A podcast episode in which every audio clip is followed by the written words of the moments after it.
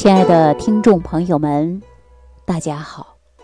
欢迎大家继续关注《万病之源说脾胃》。我们大家都知道啊，这个胃是个喇叭啊，说脾胃不好的人最有感触了。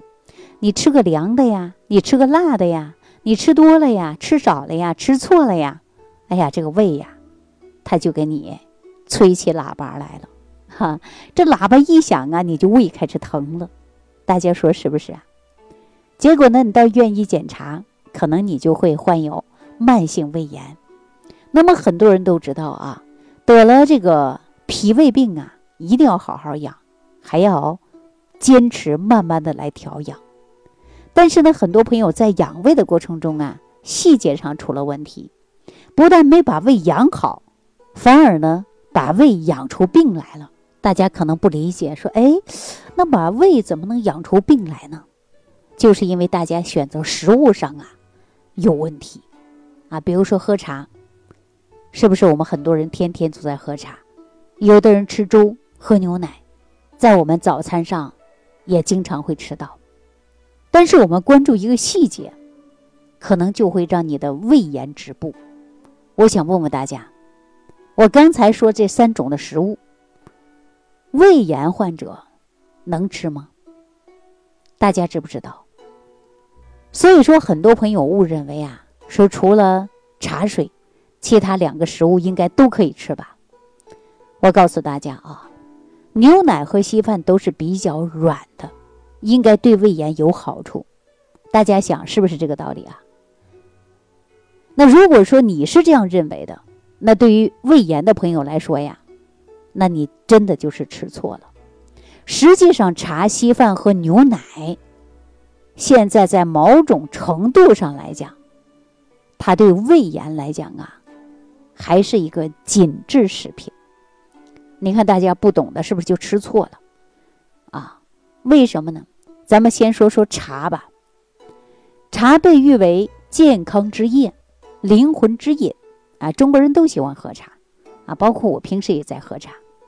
因为喝茶不仅是一个很高雅的事儿，而且还利于身体健康，所以很多朋友呢每天呢都应该泡上几泡。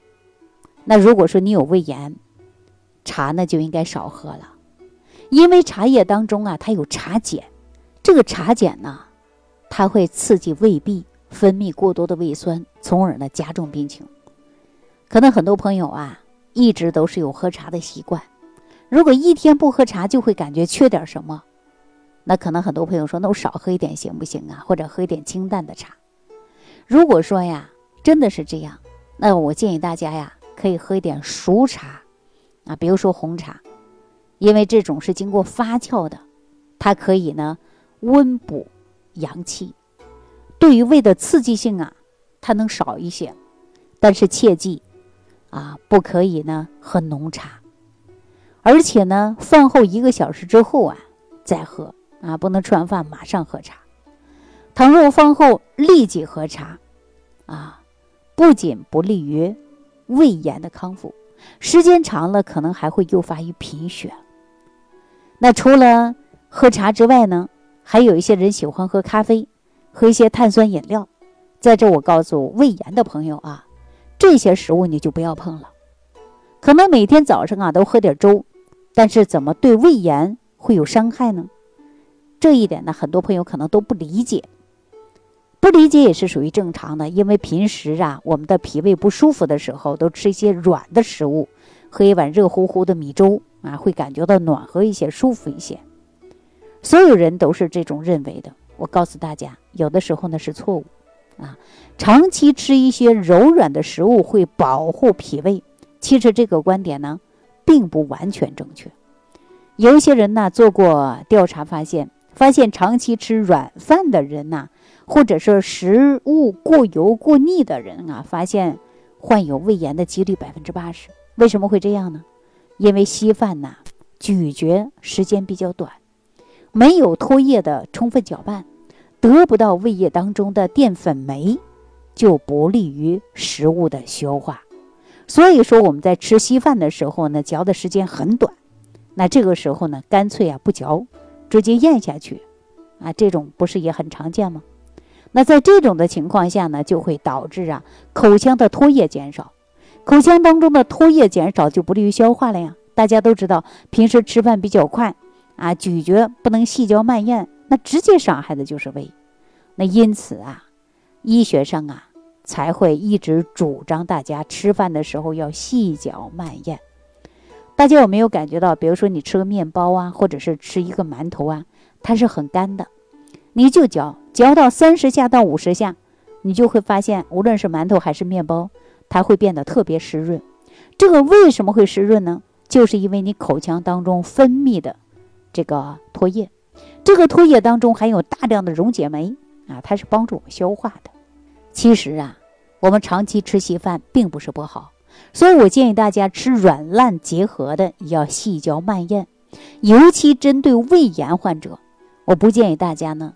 过多的去喝稀粥，啊，你可以吃一点干的，吃干的，吃软的，然后你做到细嚼慢咽，这样不仅不会伤害胃，反而呢还能促进消化，而且营养呢还会高于稀饭。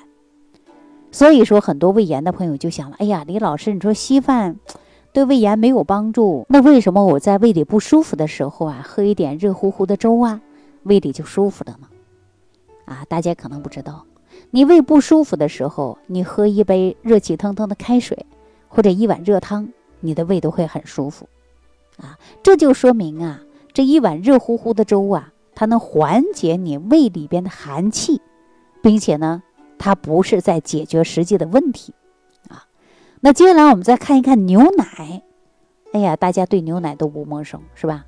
这个食物呢，大多都是老人和小孩每天呢都在喝。因为牛奶当中含有丰富的蛋白质和钙，可以补钙，也可以预防骨质疏松啊。但是这么美好的食物啊，却是对于胃炎的朋友来讲啊，哎呀，应该要多注意的。为什么这么说呢？因为牛奶当中有丰富的蛋白质和钙这两样东西啊，它就是促进胃酸分泌。在报告显示啊，人喝完牛奶之后，体内的胃酸呢会分泌到增加百分之三十。胃酸过多的时候呢，会腐蚀我们的胃黏膜，让胃炎加重。很多朋友都知道啊，尤其呢，你吃一些酸性的食物之后，感觉胃里边不舒服，这就是因为呀，你的胃酸啊瞬间增加了，而且会直接伤害你的胃黏膜。所以说，如果你是有胃炎，特别是浅表性胃炎、糜烂性胃炎，我建议大家呀，暂时可以不要喝牛奶了。在这一点呢，大家要注意啊。其实呢，我们这个胃呀，还真的是挺娇气的。你想一想啊，你一不小心，你就碰到了胃炎。那如果患有了胃炎，大家说能不能康复，能不能好呢？这是很多朋友一直关心的一个话题。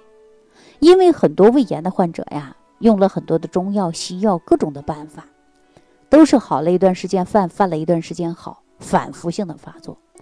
那关于胃炎呢，民间还有这样的说法，说胃病会。带病终身，啊，不少人患有了胃病啊，都是感觉哎呀，这个病这一辈子都不会好，也这种担心，干脆啊就放弃治疗，破罐子破摔了。其实这种方法是根本就没有科学依据的，胃炎是完全可以康复的。那说到这儿呢，我给大家讲这样的一个故事啊，我曾经呢碰到一个三十二岁的女性，啊，这个姑娘找到我的时候啊，那小脸真的是蜡黄蜡黄的啊，骨瘦如柴呀，但是呢。已经患有的是胃癌晚期了。